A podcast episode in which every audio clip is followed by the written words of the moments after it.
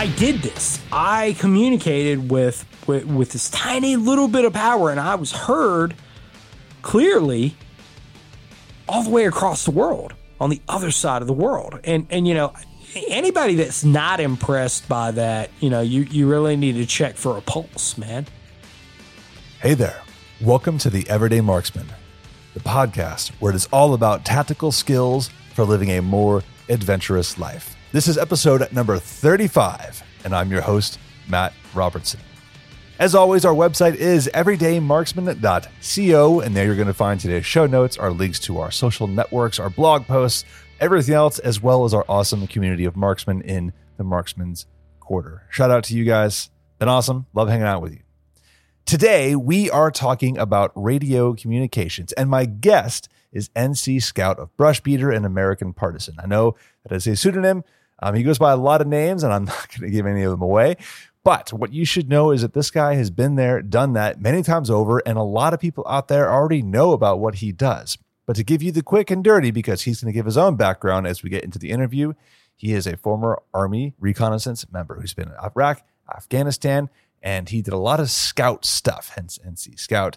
And he, now he teaches all these skills to people just like you and me. Now, among those skills is radio comms. Now, I've been out on NC Scouts podcast, American Partisan, before, and we had a great conversation about what it means to be an everyday marksman and building your skills. Now, aside from shooting, I've always said that one of the most important skills you can get is communications. How do you talk to other people? Because so many people, me included, take this for granted. We just assume that our phones are always going to work, or that oh, I'll just go, I'll pick up that walkie-talkie when the time comes, and it's just going to work. And as Scout's going to talk about in this interview, that's just not true. And of course, I have a little bit of guilt in this one too, because I have talked about the importance of getting your ham radio license and got it last year and wrote about it. And my radio sits on my desk and stares me in the face every day. And I just don't do it enough. I don't practice. As always, if you are pressed for time, you can jump to the last five or 10 minutes of the episode and I'll give you my key takeaways. And I tell you now, there's only going to be one big one, but it's a huge one. All right, let's get to the interview.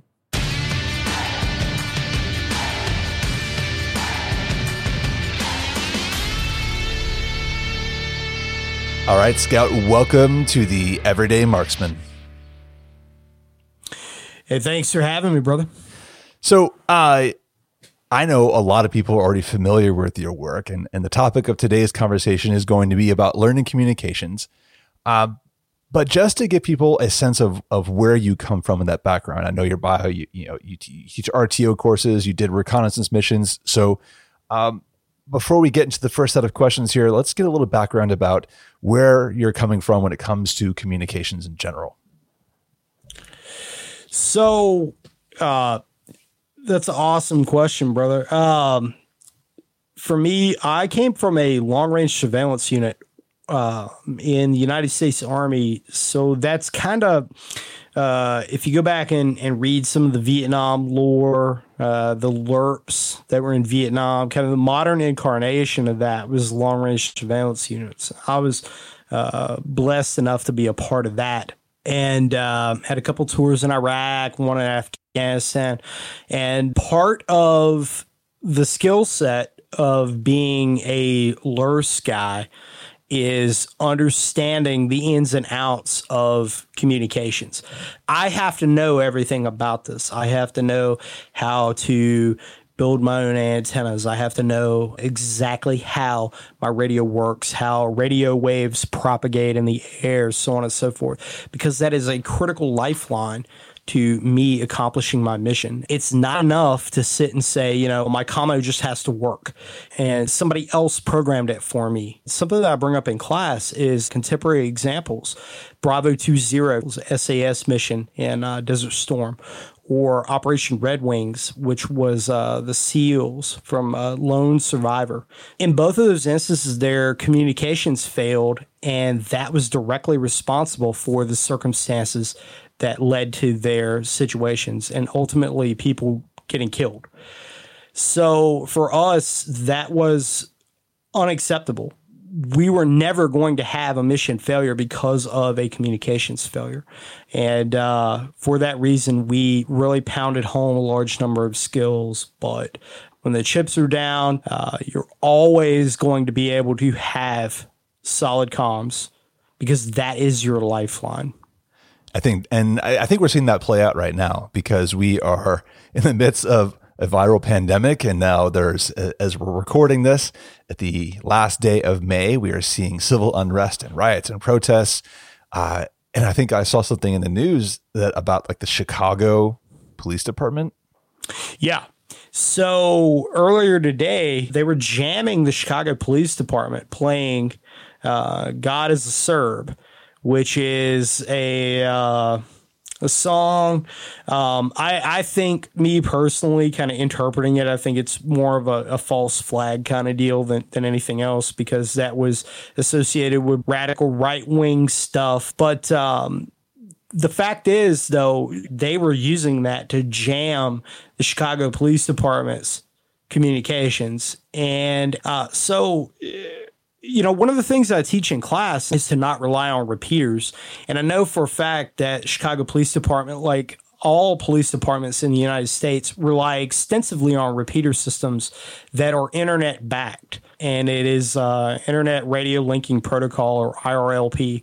If you can hack that node, you're able to take control of their radio systems at the ground level, which is exactly what happened.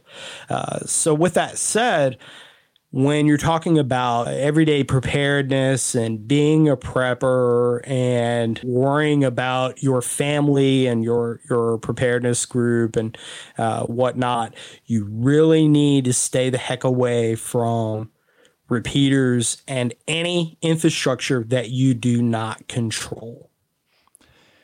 And that's gonna a great segue to let's talk about how this path is to work. So to set this one up, I have I did a, a, thought exercise recently, and we were talking about pace planning, you know, and, and not so much the straight communication style, but it was one of these what if uh, questions about well, what's in your get home bag, and I started running through scenarios of if I if I have to get home from my office, you know, worst case, best case scenario, I drive this regular day. Worst case scenario, I have to go on foot. And then to me, that that distance is long enough that commo is important. And if I assume there's no cell phone towers, how do I communicate with my family? And that brought up some interesting questions of like, okay, what can I do? And it, yeah, it just makes you think about how important comms actually are and how vital they are. You can talk to your family or talk to your group if you have one. So um, let's talk about this setup. So where does someone who, let's say they, they, because you mentioned a lot of terms in there that I think probably require some definition. So you mentioned repeaters and, and the internet linking protocols. So, so all those things are things you learn but let's start it from zero. Where do we even start? So, when we're talking about starting with a baseline, we want to establish a baseline of equipment, right? And so, for most people, for 99% of the people out there, their entry level radio is going to be a Baofeng, uh, that, that Baofeng UV5R. Um, and the really cool thing about this radio is is that it's like right around twenty five dollars. Um, so you know the the cost of entry is very low. And you know, if you were to trash this radio and you know have to dispose of it or whatever, it's not really that big of a deal. You're not losing much for twenty five dollars. But with that said, this thing has a ton of capability. Now it's analog, meaning that anybody can listen to it. There's no sort of encryption or anything like that uh, going on, and and what you see is what you get out of it. However, um, if you live in a rural jurisdiction like I do, uh, you know, in, in a really rural county where a lot of the the uh, emergency service traffic is still analog, meaning it's in the clear, that Baofeng's able to listen to them as well. Uh, so I have fire and EMS dispatch that I can listen to with uh, Baofeng radio, and I always have that capability. So with that twenty-three to twenty-five dollars of this piece of kit that I have, I can now listen to a broad range of things, and I can communicate with a broad range of things. So a lot of folks like to talk about range. uh, the range of this radio, the range of that radio. And I'll tell you that if you buy those those little handheld radios from Walmart, they're going to push one half of a watt, and you're going to get you know maybe a quarter of a mile out of that. But with the Baofeng, uh, the nice thing is that the the radio is very modular in its design, so you can attach external antennas to it. And uh, in the RTO course that I teach, in the basic course I teach, uh, I teach people how to build their own improvised antennas. You're able to build antennas with uh, 14 gauge wire and uh, electric fence insulators and, and a couple of, of other parts that I cover in class um, that's going to increase your range to several miles, you know, tens of miles. So you're talking about having all of this capability in your hands for, you know, $25. And so when when we're talking about pace or our uh, primary, alternate, contingency, and emergency, right? So pace, as you've talked about, pace permeates everything that we uh, use in our planning process. So if, if I'm planning a route home, I have a primary route, an alternate route, contingency route, emergency route, right? Communications are the exact same way. I have a primary frequency, an alternate frequency, a contingency, and then finally an emergency uh, that are in that order, that, that pace, so that I have a logical way uh, or a logical layout to communicate when everything else has failed. And I have that in my hands. Again, I live in a very rural area and you know, sometimes cell phone service might be intermittent. My radio coverage, however, is not because I control that infrastructure. So when we're talking about current events with uh, societal unrest and social unrest and, and civil chaos and whatnot, I am able to communicate on the ground uh, continuously. I am able to communicate no matter what, and nobody can shut that down because its successes or failures is entirely dependent on me. All right, so let's. I mean, we've made the case that we need to do it, and the Baofeng is a good radio to start with. And I assume, you know, you want to get more power. You probably need to talk licenses. So we know there's three three levels. You know, there's the tech, the general, and extra, which separate conversation. I'll be linking yes. to all of those. Um, where I feel like a lot of things go off the rails for people, and and I've been seeing a lot of YouTube videos lately from from you know so quote unquote influencers saying, "Hey, get your get your radio license now." Um, everybody's talking about the benefits, but I don't think it's enough to say get your license and then buy the radio.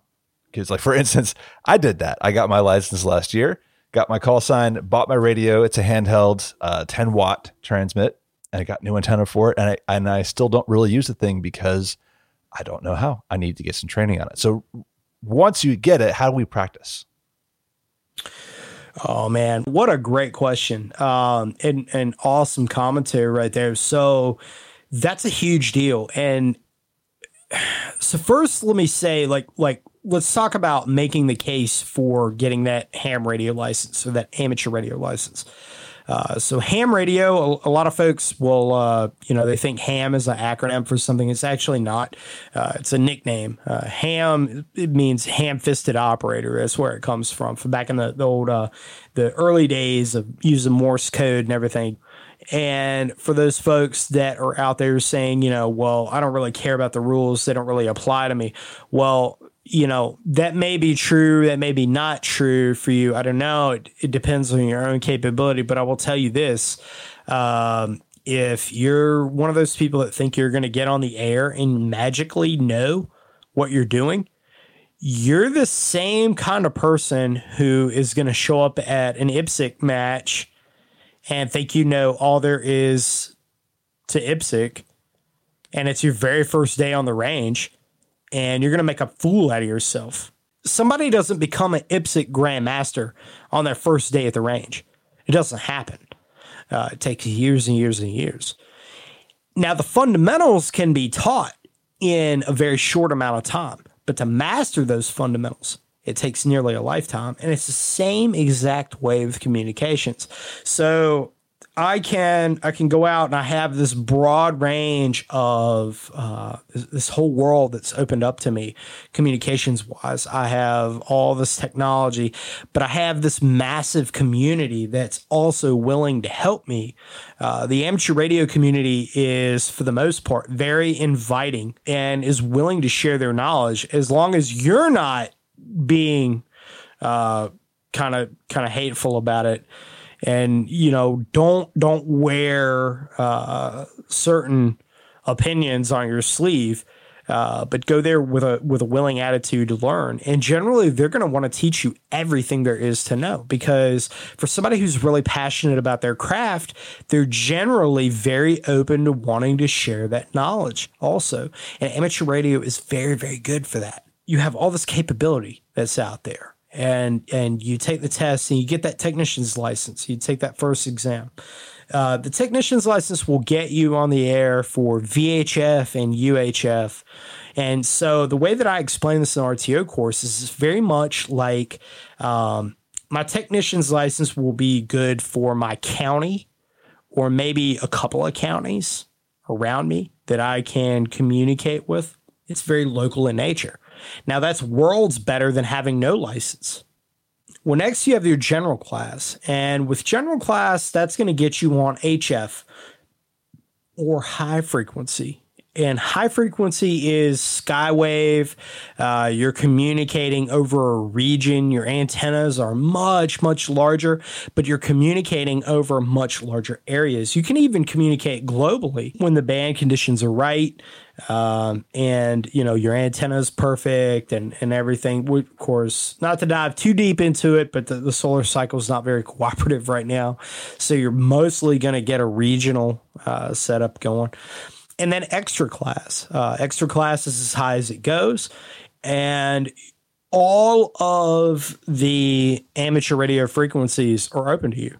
You know, you're you're at the top of your game. You're the very best and it takes a little bit of work to get up there. It, it, you know, you have to you have to study and you have to get on there. But with that said, whenever I hear somebody say, you know, like, well, I'm new to this and, and I want to learn the meat and potatoes and, and I'm not necessarily looking for a hobby and whatnot, that's the same as saying, you know, or, or running into that person who's like, this is my very first Glock.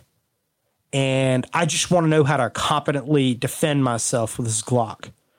Well, you're going to spend a lot of time at the range. You're going to go to the range and and that first time that you shoot it like you're going to do that dot drill as a warm up. And then you're going to you're going to jump into maybe uh you know doing a little bit of moving and shooting. Maybe you're going to introduce a little kali to it, uh, a little bit of footwork, maybe multiple targets doing transitions. Maybe you're going to work your way up to force on force training. Well, it's the exact same thing with communications that you're you're starting with a, a, rudimentary knowledge and you're working your way up. The, and and there is never going to be a time where you sit back and you say i know all there is to know. You're never ever going to be at that point. But you will get to a point with practice and that's why it's so doggone critical to uh, you know you get your license and you get on the air and you practice. And not just you, like if people are in your preparedness group with you, you should also get those people to take that leap and get into amateur radio. And so amateur radio is just another way of of building that community and building uh, that that resource, that human resource that we're all chronically short on, if that makes sense. Oh, definitely. No, it, it's funny. A couple of things that come to mind as you were talking. Um, I don't know about your observation. I, am curious to see if this happens with you, but but from what I see, it seems like when it comes to the the tactical community preparedness, that getting people to actually do that license thing is more difficult. But a group who I've seen who is successful at it is like the off roading overlanding groups, uh, because they all build in these vehicle mounted radios and they want to use them. So that's kind of like, yeah, if you're going to join our club, you have to get your tech license and start using it. And I feel like that's a good model to follow. But I'm not I'm not sure how to get there. I'm not sure. What have you seen? Uh, the overland groups are a really good one to talk about because uh, that is directly applicable knowledge. So you know, when I was in the army, I, I had my I had my uh, Fort Bragg starter kit, which is a jacked up Jeep, you know, and and your uh, your radio in it, and and you know your AR fifteen and your cool guy ranger up freaking stickers in in the back you know. And uh so you know wearing your ranger panties on with with you know no shirt no doors on. With with radio one of the things that the overland community realized was back in the day everybody used cb and then they migrated to uh, band vhf well these frequencies are actually shared by government agencies when you're inland. And there were a lot of people, whether they were hunting clubs or they were overland and were uh, unknowingly interfering with other folks. So they moved to amateur radio. And then we have that much more flexibility because we can we can pick what frequencies we want. We can pick what band we want to use, whether it's VHF or UHF. Uh, we have all this flexibility, and it also I'll tell you this: the overland community. Uh, and the ham community really started having some overlap with the field day exercises. So, field day, it'll be coming up at the end of June, where all the hams are encouraged to take their equipment outdoors and you know work off grid and and have wire antennas and whatnot and see how many stations they can communicate with. Well one of the really cool things about that was there was this whole subset of the ham community that took it to the extreme. They said hey we're going to build these awesome off-road rigs. We're going to take our rock crawling jeeps and, and we're just going to grow, go to like the the ends of the earth. We're going to operate from the middle of nowhere, like the most remote, inaccessible places on earth. And so it was a natural home for the overland community and the ham community to come together. And so you've got all this knowledge, this this off-grid communications knowledge coming together and intersecting with, you know, the off-roading, the overland community. It was it was kind of a just a natural home between the two. That's really cool, man. That is that is so cool because you're you, you've got this off-road vehicle that you put so much work into and the natural extension of that is now I can communicate from my vehicle driving anywhere on earth. I can go literally anywhere and it don't matter. And I can communicate with radios in my Jeep or in, you know, my Toyota or whatever my overland rig is and I can communicate anywhere and everywhere completely off the grid. Cell phone service doesn't matter anymore because I control it.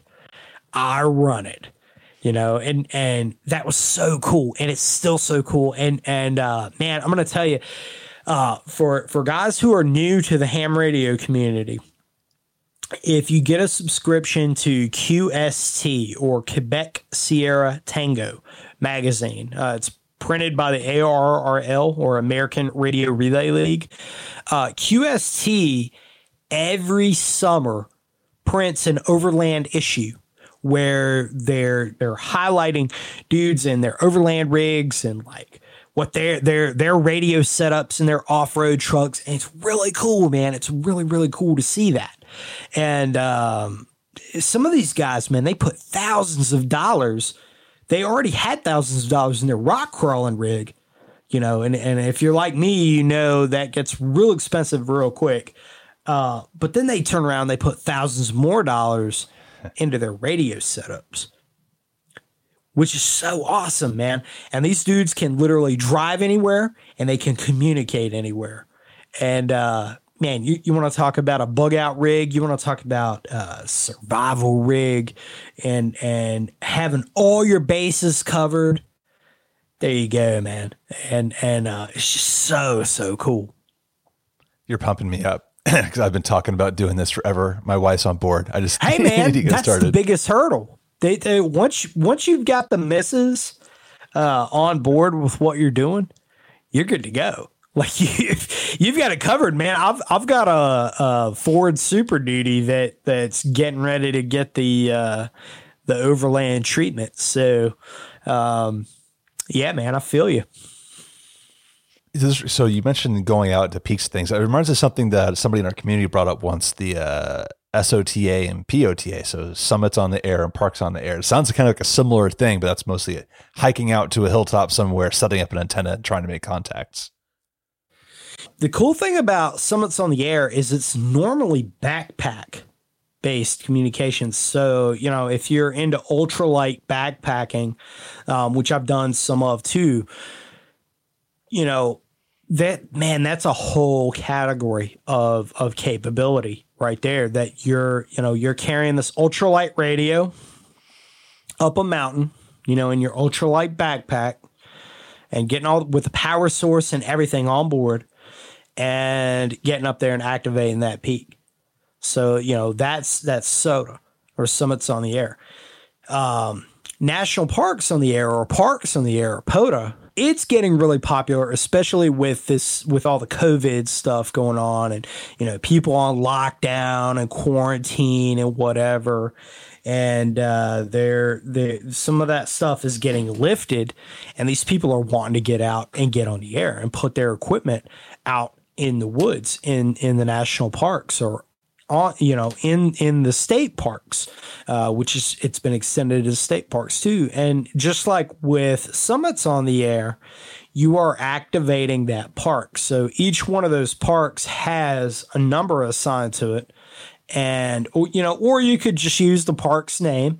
Um, i've had folks like uh, i did a, a inpota from gettysburg um, I've done one from Appomattox Courthouse. I've done one from Grandfather Mountain. And, um, you know, so those, you can either say that, you know, like you're at that park or you can use the number that's assigned with it. And, and the participants in, uh, POTA or Parks on the Air will know because they, there's a whole forum that's dedicated to it, and and uh, there's there's a lot of stuff. There's a lot of resources at, that's floating around on the internet on this, and um, you know you're getting on the air and and you're talking to people, and the whole goal is to just communicate with as many people as possible. Like just see how many people are heard. Like the last time that I did a, a Parks on the Air activation, um, I had uh, conversations with people in Europe. It was uh, a, a, radio contact is called a QSO or a Quebec Sierra Oscar. And um, I had a QSO with a gentleman in Italy, one in Romania, um, which was really, really interesting because it was only running five watts. Uh, so a tiny little bit of power, uh, a uh, wire antenna the one that I built myself, strung it up in the trees, and and here I am, uh, here in Virginia, communicating with uh, somebody in Italy, somebody in Romania. Here I am, you know, communicating with Europe, you know, on this tiny, tiny amount of power, and that's so cool. Like even even somebody that's been into in ham radio and communications for for a long time you still get a little giddy about that, man. That like, oh wow, I I I did this. I communicated with with, with this tiny little bit of power, and I was heard clearly all the way across the world on the other side of the world. And and you know, anybody that's not impressed by that, you know, you you really need to check for a pulse, man, because they I don't think they're alive. Uh, you know, I, I get giddy about that. I, I, think pretty much anybody else does too, or should. Um, especially when it's something you built. You know, you build the antenna, you build the power source. There's guys out there that build their own radios. You know, which is not really something I'm into, but um, because it is a lot of work. But still, it's really cool, man. It's still it's it's so cool to be able to do all of that. So I have a follow up. Yeah you mentioned five watts. Now, if I'm not mistaken, that's usually called on transmitting on QRP for like lower power as opposed to high power. Is that right? That's correct. Yeah. So generally, QRP or Quebec Romeo Papa uh, is low power communications, and um, QRP is generally considered five watts and under. And it's kind of its own category of, you know, low power communications, ultralight communications. And you know, it's a challenge. It, it it's a challenge to run that little bit of power and still make those long distance contacts and those long distance QSOs. Um, now, you know, you can run more power. Uh, I suggest for for preppers um, to have an HF rig or high frequency rig, meaning you you know worldwide, global, uh, regional to global communications. Uh, they can run a, up to 100 watts. And the reason why is that, you know, you should always be able to make communications or, or your, your commo with as little power as possible. But at the same time, that 100 watts is kind of an insurance policy. So, like, if, if five watts, it's, it's kind of like, uh, in class, I talk about uh, comparing antennas and uh, signal strength and decibels and whatnot to a light bulb, right? So, like if a light bulb is super dim, you know, you, you boost the power and it's much brighter. And our radio waves are pretty much the same because radio waves travel at the speed of light. So, um, think of your antenna as kind of like that light bulb and your signal that's coming off of your antenna, your signal that's coming from your radio, is kind of like the light that's flooding the room. And so if it's super dim, a five watt light bulb is going to be pretty doggone dim. But a 60 watt light bulb is probably going to light your room up, right? So you boost that power up and your signal is going to get that much stronger. And so if you think of uh, decibel strength the same as you would say uh, candle power or lumens off of a you know tack lights are, are, generally measured in lumens it's the same principle it's the same idea um, and, and so it makes it more relatable. So, I mean, while the five watt rigs are really cool, like that, QRP, that low power is really cool uh, to think like, you know, it, it's small, it uses batteries, sometimes it uses internal batteries. It's really, really good for that.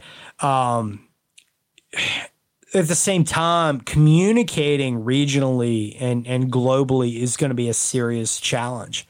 So having that 100 watt rig, you can always cut the power down, you know, but, but with a low power rig, with a QRP rig, you can't always cut the power up. So I always tell, tell folks, preppers, you know, if you're starting out, mm, yeah. get a 100 watt rig.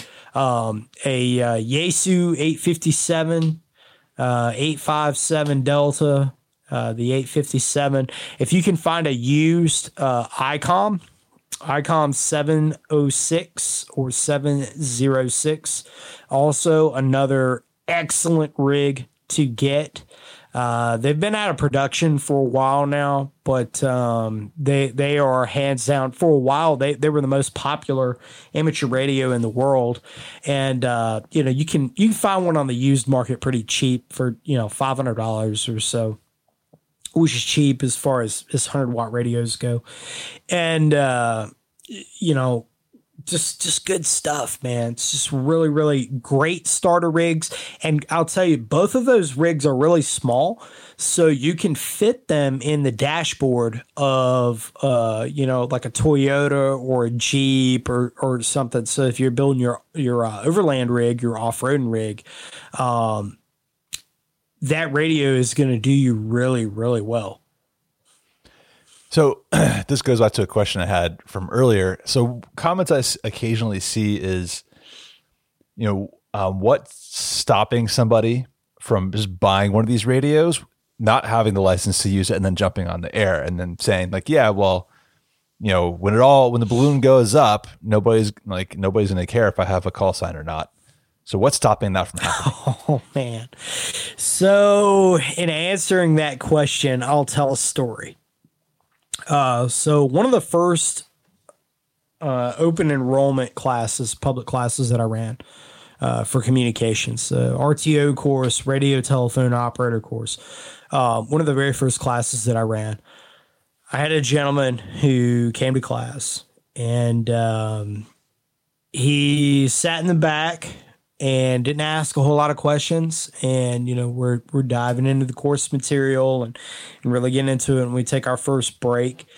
And he comes up to me and he goes, uh, you know, I, I do a gear layout, which is, you know, pretty much a, a military standard deal is when you, you begin a course, you have your gear layout, like, okay, you know, class, this is the, the equipment we're going to be working with for the weekend. And, uh, you know, I show him the 857 that, that I have at the end of the table. And uh, we take our first break, and he walks up to me and he goes, I've had two of those. And I said, Oh, yeah. You know, they're, they, yeah, they're, they're pretty common. And he goes, Yeah, that's why I'm in this class. I said, Oh, yeah. And he goes, Yeah, uh, what's that box you have on top of it? And I said, Well, that's uh that's a tuner. And we're gonna we're gonna talk about that later this afternoon. And he goes, A tuner. Said, Yeah, it, it uh basically it matches the antenna length to the radio. It's like an insurance policy for your radio, so you don't burn your radio up with uh, if the SWR or standing wave ratio is too high. If the, if there's an electrical mismatch, and he looks at me and he goes, "You know, I think that's what I've been doing wrong. I set one of these on fire." So and he said his his second one wasn't working now, and he didn't know why, and, and it was also burn up because uh, he had brought it with him. So, I mean, an eight fifty seven is not cheap. You know, you're you're talking about a nine hundred dollar radio. So this dude literally blew eighteen hundred dollars because he didn't know what he was doing. When all he had to do was go take a licensing test, which is free pay $15 for the license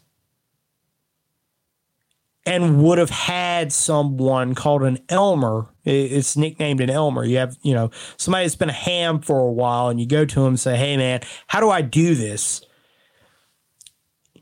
$15, a little bit of study time versus $1,800 to burn up radios and coming class and admitting I don't know what I don't know. I mean, which one sounds smarter to you? What I'm here to tell you is, is that if you think like just because you own a, a wrench, you're not a mechanic.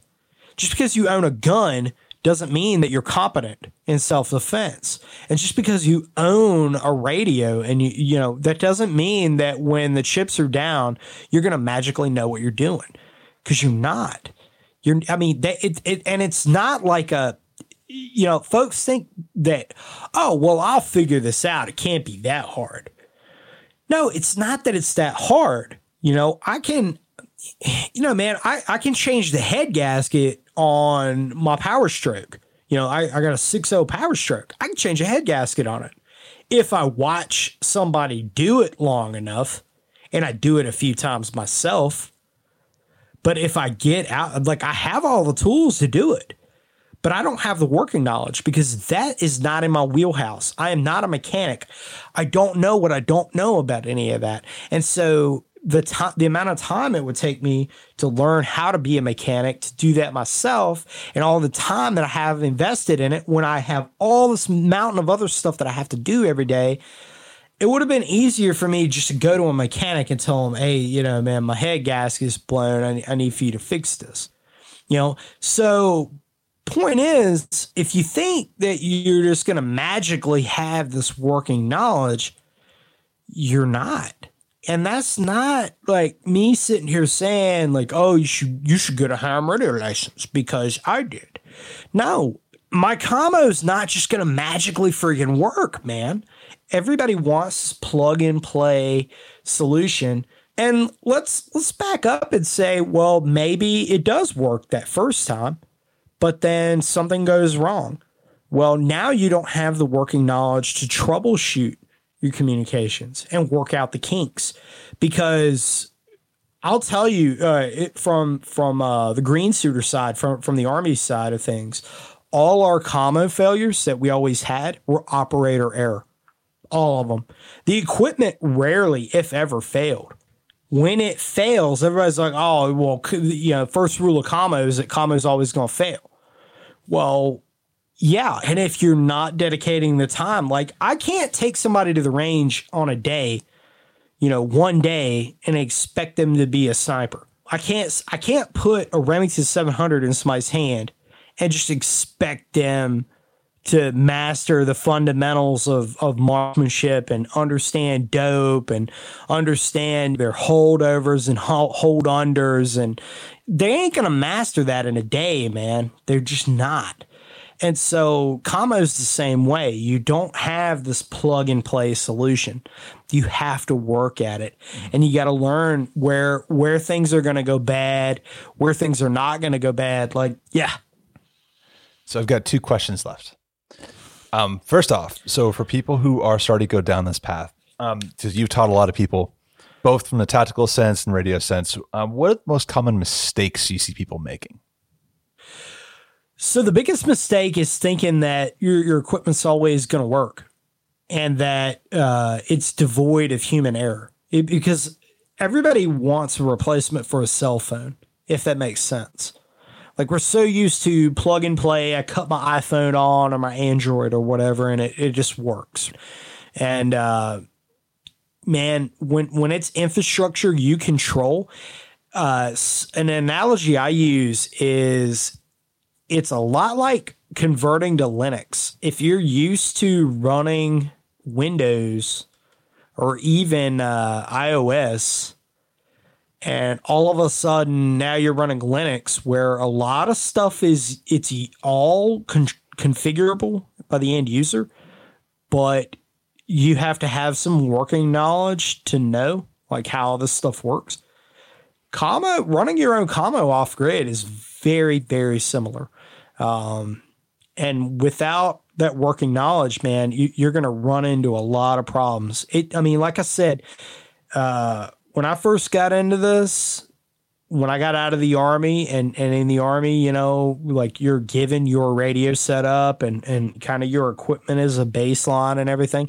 And uh, you learn the ins and outs of it. Well, then I got out of the army and I was looking for a civilian side solution to the same equipment that I used when I was in the army. And the, the thing is, is that there really isn't one.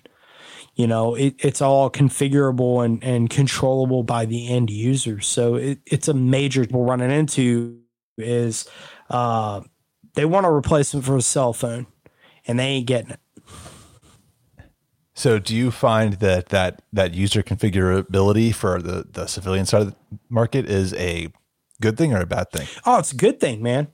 It's a good thing. It so it's a bad thing if you you know you want a plug and play solution necessarily, but it's a great thing once you embrace the modularity of all this and realize just how many doors are open when all the keys to the kingdom are in your hands you define what that piece of equipment does and what it doesn't.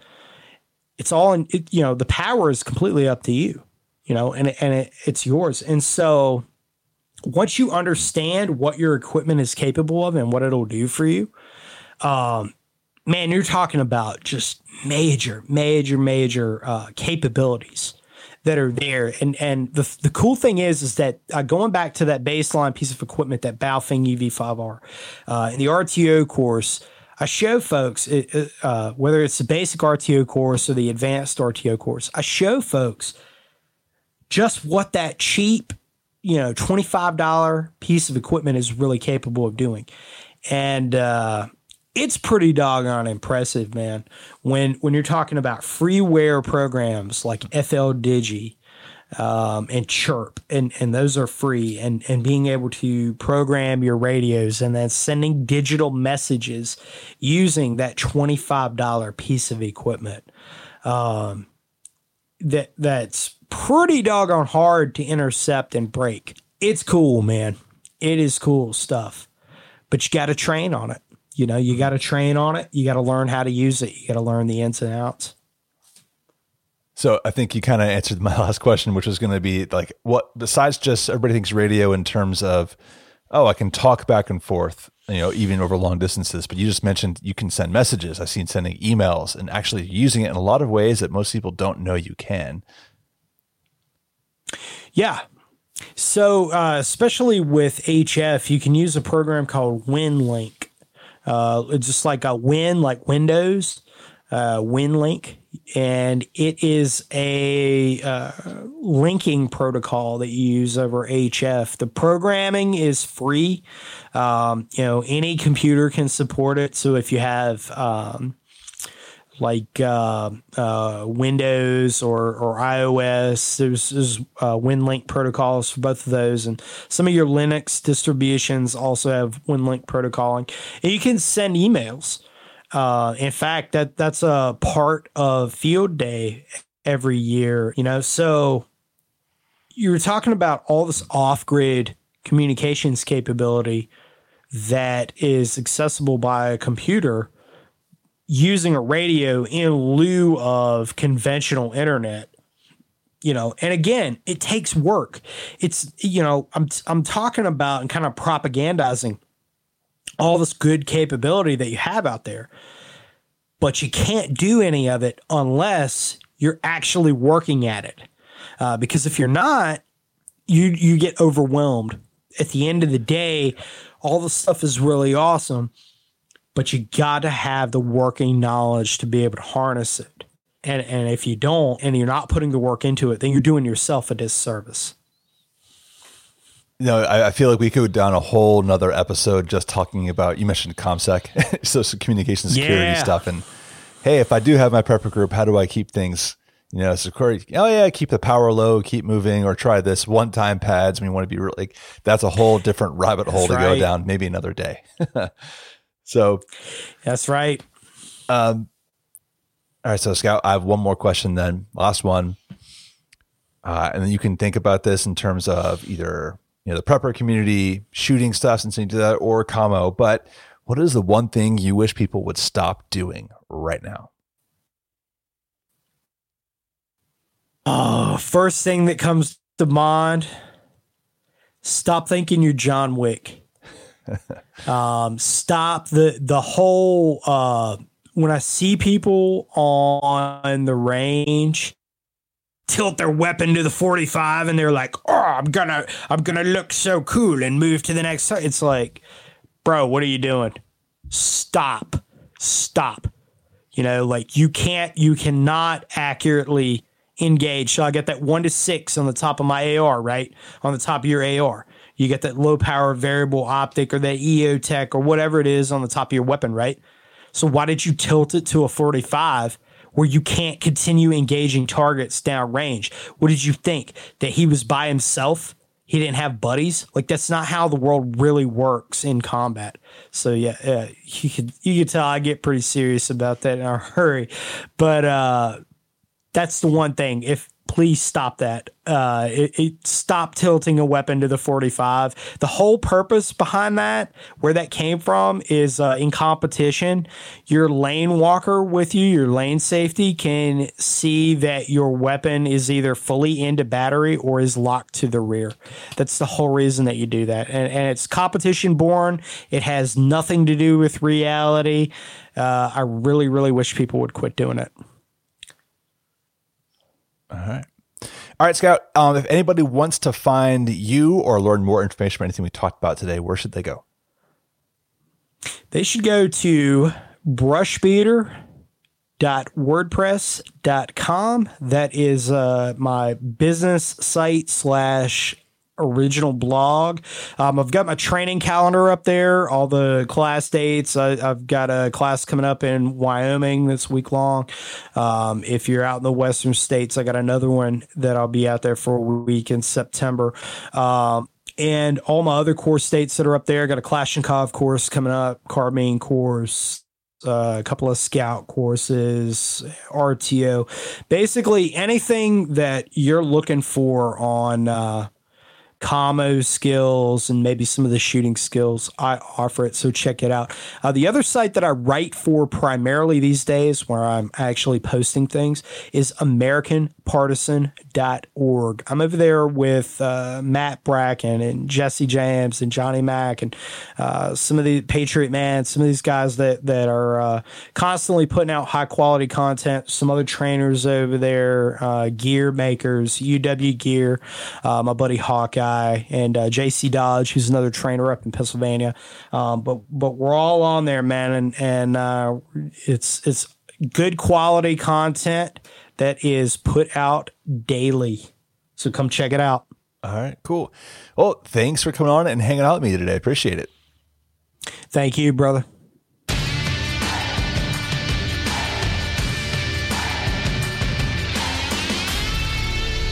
All right, I hope you enjoyed that interview with NC Scout. I'm going to go through my key takeaway from this one. And this is a little different because usually I have like two or three key points to discuss, but this one is a little bit different for me. All right, I think there's an underlying idea here that he just kept saying over and over again. It just resonated so strongly with me, which is you have to put in the work. I don't know how many times I've said that in the past across practically every interviewer that I've gone to or every interviewee that I've spoken to, but that's the theme is you have to put in the work. You can't expect to go to the shooting range on the first day and come out shooting like a USPSA Grandmaster. And radio works the same way. So to illustrate this, I want to use two examples.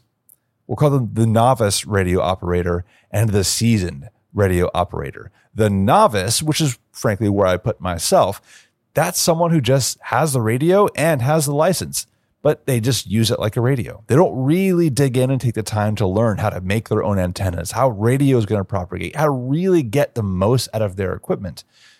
You know, people like me, we just kind of want to plug in the frequencies we need to use with our team members or our overland group or camping or whatever. And we want to push that transmit button and we want to be heard and we want to hear others. And that's about as far as our knowledge goes. But there is so much more to it than a glorified walkie talkie. A novice operator is going to rely on the local repeater network if there is one, and your range is going to be fairly limited. And for most of us, that sounds just fine. But as Scout put it, what happens when the repeater goes down? When you lose your reach of, say, the county, and now you're down to just a couple miles around your immediate location, assuming you even have a line of sight. Okay, maybe that still works for you. Maybe you have a team you're working with really locally. Great. But the real value of radio is what happens when you get that seasoned operator. The guy who knows how to make an antenna himself out of some piano wire, some electric fence insulators, and then plug that thing in, and he can be heard all around the country or even the other side of the planet. And even more, he can do it on a very low amount of power. That is some skill. But if you are trying to prepare for the worst, and you think the grid's going to go down, your cell phones aren't going to work, the internet is out, and repeaters are out, aren't there because there's no power, that's the person you want on your team because they get that message out. And other cool skills he talked about once you really get good at this stuff is doing digital encryption, sending email over HF skywave. That means bouncing a radio signal off of the Earth's atmosphere and getting to the other side of the planet and including data in it, including an email message or a text message and you get to own the entire platform. You're not relying on anybody else to get that message there for you. It's you and your own skill. That is my key takeaway. That is the reason that I and you and anybody else who's really serious about having capability needs to get out there and start practicing. So, with that, get your license. I know you can buy the gear, and, and Scout recommended the Baofeng UV5R as a great starting point because less than $30 to get a radio that has a lot of capability. But, you know, the sky's the limit of what you can pay for this stuff. But you can't really practice with it legally unless you have that license. That's really your first step, the first step on a long journey. Tell you what, I have a request of you. If you enjoy these episodes, if you enjoy what I'm doing here, come on by everydaymarksman.co forward slash support. That takes you to our Ko-fi or that takes you to our Ko-fi page, spelled Kofi, coffee, however it's going to be spelled. It's K-O-F-I, but don't worry. Go to that link, everydaymarksman.co forward slash support. It takes you to that page, and there you can help contribute for the cost of a box of ammo, help contribute to the show, to the website, to the community, and keep helping it grow. I really do appreciate. And by the way, if you do contribute, you get access to our private Discord channel and you just get insight into all kinds of stuff going on into the future. So I really do appreciate all my supporters out there and you guys rock.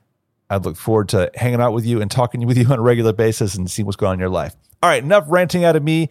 Um, one last note before I sign off for the day. Uh, as I said in my email over the weekend, if you're not a subscriber, make sure you come by the website and subscribe to my emails. I promise not to spam your inbox. But as I said, life has gotten a little bit busy lately. So I'm going to be slowing down the podcast episodes just a little bit for a while. You know, every other week or so, I want to spend a little bit more time with my family. I feel like I've been been overworking myself between the day job, the podcast, the website, and, and everything else. I just want to spend a little bit more time with my son and my wife. I'll be slowing down the podcast episodes for a little bit. Uh, not to worry though, we're all still here. All right, that is it. I look forward to talking to you in two weeks. Take care.